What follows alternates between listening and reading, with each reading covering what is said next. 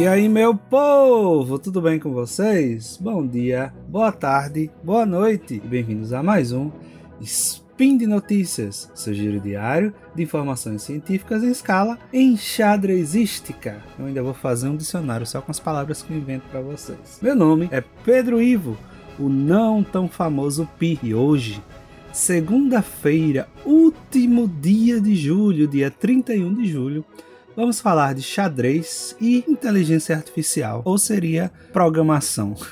Mais especificamente, vamos falar do Quevedo, que não é o padre, e sua invenção, o autômato de xadrez programado para vencer.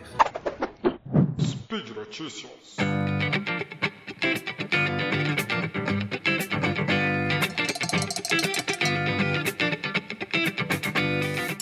Como acontece quase todos os meses, eu sempre tenho uma historinha para explicar mais ou menos a notícia do mês. Esse mês, apareceram alguns alunos lá no laboratório que eles queriam, que tá em época de jogos lá na escola, e os alunos queriam transmitir as partidas online de xadrez, né, assim, pelo sistema que eles trabalham lá, que eu não sei qual é. E eles queriam desenvolver um tabuleiro que conseguisse captar as peças e mostrar os movimentos no sistema que eles assistem as partidas, ou coisa do tipo. E a gente tava desenvolvendo e eu fui atrás de algumas histórias sobre o xadrez, sobre a tecnologia e coisas do tipo. E eu achei esse artigo bem interessante porque ele fala muito da atualidade também, né, da inteligência artificial, o que é inteligência artificial, o que é programação aplicada e tudo mais. Então vamos dar uma olhadinha nele rápido para explicar melhor para vocês. Antes de falar do autônomo do Leonardo Torres Quevedo, é bom a gente citar o que veio antes dele, né? Que era o famoso Turco Mecânico, que era um jogador robótico de xadrez, que ele era vestido com turbante e túnicas otomanas. Ele viajou pela Europa no século XVIII,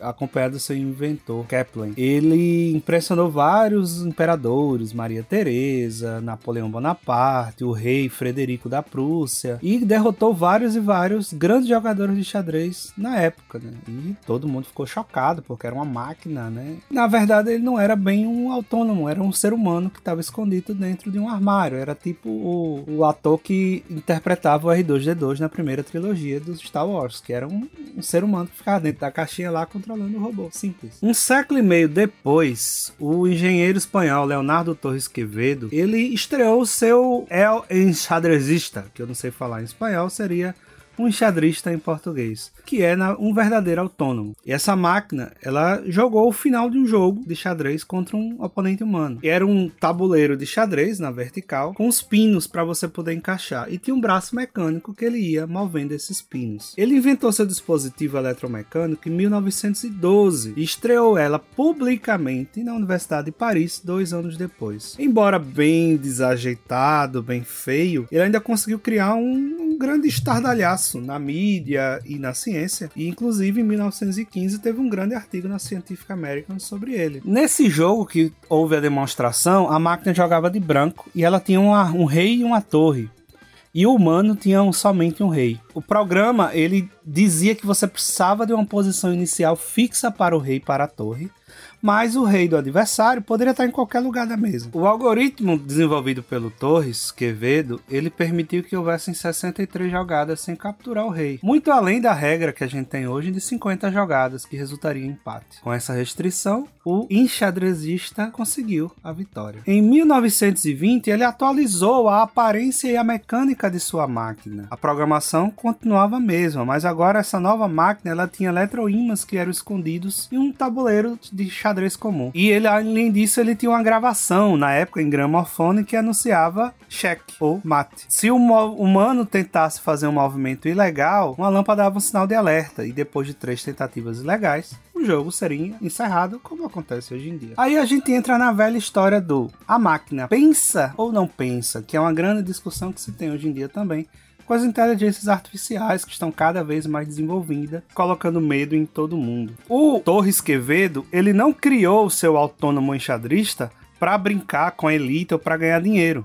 Ele estava interessado em construir uma máquina que pensasse, ou que pelo menos fizesse escolhas a partir de um conjunto grande e complexo de possibilidades. Ele queria, na verdade, era reformular o que se entendia na época por pensamento.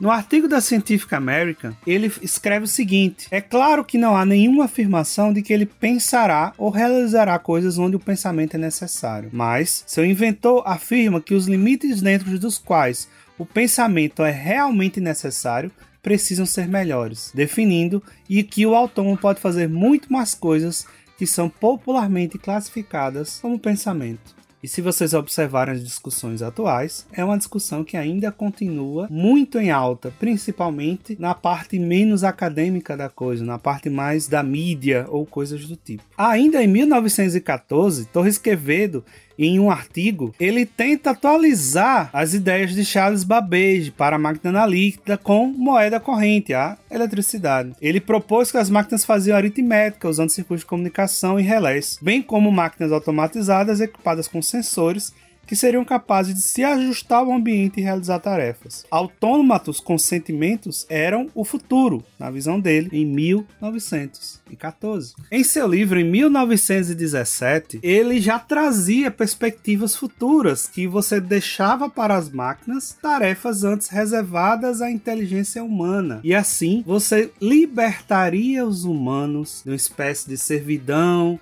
ou coisa do tipo. E com isso ele também estava redefinindo o que poderia ser categorizado como pensamento. Já em 1950, Claude Shannon, que para quem não conhece é um dos pioneiros ou o pioneiro da teoria da informação, ele abordou em um artigo se era possível que os computadores pensassem de uma perspectiva comportamental. Um computador que joga xadrez imita o processo de pensamento. Por outro lado, essa máquina faz apenas o que foi programada para fazer.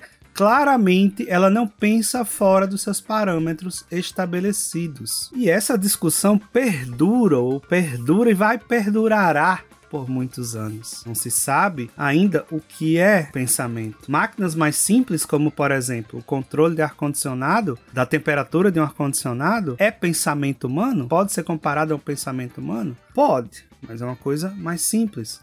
Mas você traz inteligências artificiais mais modernas, como essas inteligências artificiais que usam linguagem humana, como o ChatGPT, o Bard e outras, elas não foram totalmente programadas em si ou não si. Elas foram programadas usando outras tecnologias que vieram bem depois das discussões de Leonardo Torres Quevedo, de Claude Shannon e outros pesquisadores da área. Muitos se falam que essas inteligências artificiais, você só começou elas. Elas começaram a desenvolver, muitas delas usando redes neurais, desenvolver suas próprias decisões sem a necessidade de reprogramação ou de uma interferência humana para que isso pudesse acontecer. Mas tudo sempre baseado no início, numa sementinha de uma inteligência humana que foi feita por lá. E por hoje é só. Todos os links comentados estão no post. Deixe lá também seu comentário, elogia, xingamento e crítica esporádica. E esse podcast só é possível de acontecer por causa do seu, do meu, do nosso apoio ao patronato do SciCast, tanto no Patreon, PicPay e Padrim. Um beijo, um abraço e até amanhã.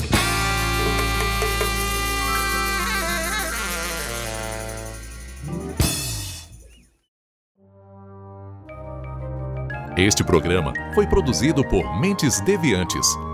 Deviante.com.br